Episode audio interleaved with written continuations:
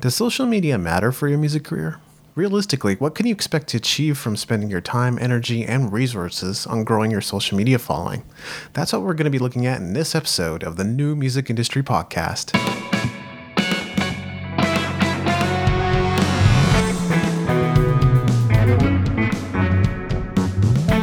You're listening to the New Music Industry with David Andrew Weeb. It's David Andrew Weep. So, does social media matter? I talked about this a little bit in episode one eighty-three of the podcast already, and that basically turned into a bit of a rant, but I think it's an important question to ask and one worth revisiting. After all, the first thing many artists do when they begin marketing their music online is rely on platforms that have millions and billions of users to spread their posts to for free. And all that looks good and sounds good, but unless you know who your target audience is, where they hang out online, and what they're interested in, I can tell you almost categorically that it's going to be a waste of time. It just is. But let's focus on a few areas where social media can make a difference for you if you're willing to do the work. Number one, you can spy on your audience and better understand them. There's a lot of talk about data in the music industry, and I even had a great one with Beatchain founder Ben Mendoza in episode one ninety-seven of the podcast. But staring at your Facebook Insights is only going to tell you so much about your fans. Demographic data is great, but most of the time you'll find that your audience is you plus or minus fifteen years of age. It's easy to figure out. What we need to understand to be able to connect, engage, and attract prospective fans is psychographic data. It sounds complex, but it basically just means what your audience is interested in. And there's a remarkably easy way to figure this out. Instagram happens to be a great place to gather a bit of intel.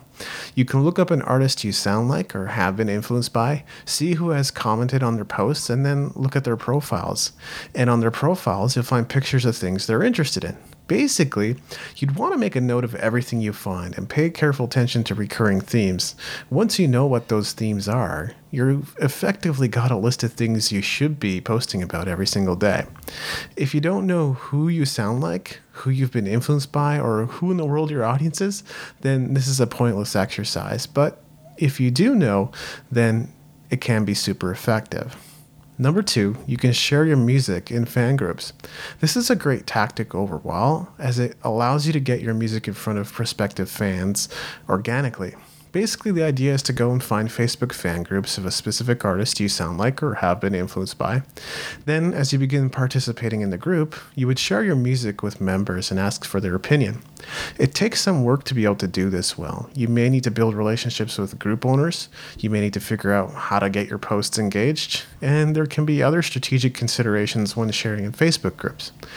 But I can see the value in this tactic, and it's something I will be experimenting with as well. At the very least, if it's done the right way, I know it's a relatively fast way to get a lot of attention for your music, because fan groups represent people who love a certain genre or certain artist. Number three, you can advertise to a specific audience. Like I said earlier, this is kind of a moot point if you haven't fleshed out a profile for your audience already, but if you have, then you've got a lot of actionable data to work with. Advertising is incredible. It takes a little while to figure out, and to that extent, I recommend taking a course on the topic. You don't need to pay an arm and a leg for a course. Just find one that's up to date, has a high ranking, and was created by a reputable entity. I recently took a free course on Amazon advertising. I've got five books up there, so I figured, why not? And once I was finished with the course, I basically had all the information I needed to be able to handle Amazon ads like a pro. When it comes to advertising, the more you know about your audience, the better, because you'll be able to home in on the right targeting and create the right type of post to appeal to your fans and prospects. Number four, you can create connections. I get quite a few messages across social media platforms, and while I was slow to embrace it, I'm starting to see way more value in it than ever. I'm getting all kinds of interesting questions from people my keyword research may never reveal, and while it's all well and good to rank for certain keywords in Google, the people who are already engaged with my content generally represent better prospects overall. So knowing what they're interested in learning helps me in a big way. Connecting with people on social media has led to podcast interviews, guest post opportunities, and even coaching prospects. When we get out of our own way and begin interacting with others in an authentic manner, we can connect with just about anybody in the world, and the value of that is often lost on us because we get too fixated on our personal comfort and interests.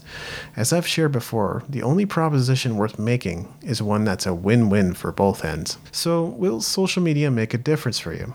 Although I could keep talking about the benefits of social media, of which there are more, I think it's time to get to the crux of the show. So the answer to this question is, it depends. It will make a difference if you're clear on your strategy, most importantly, your brand and your audience.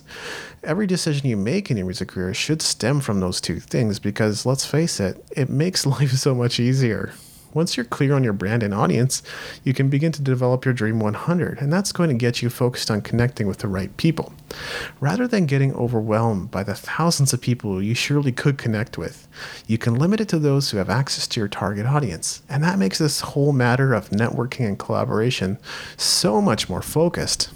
And as I've already shared, social media represents a massive opportunity when it comes to learning about your audience. There are certain things social media can't do, though, and that's what we want to watch out for.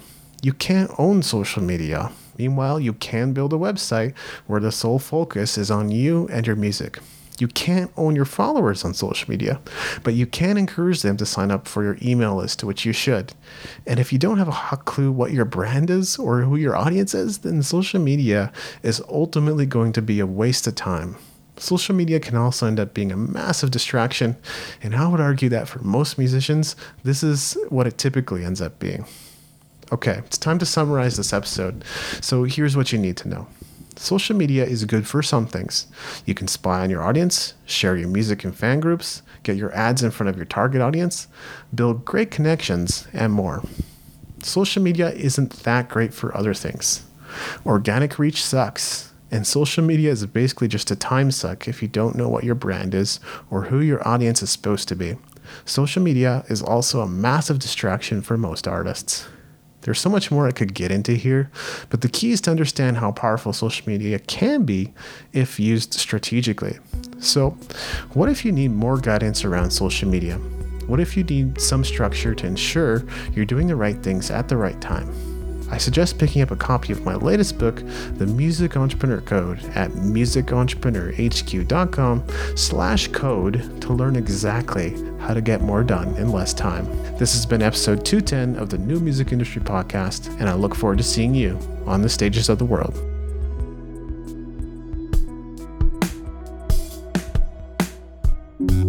Thank you for listening. Music in this episode was brought to you by Brian Young.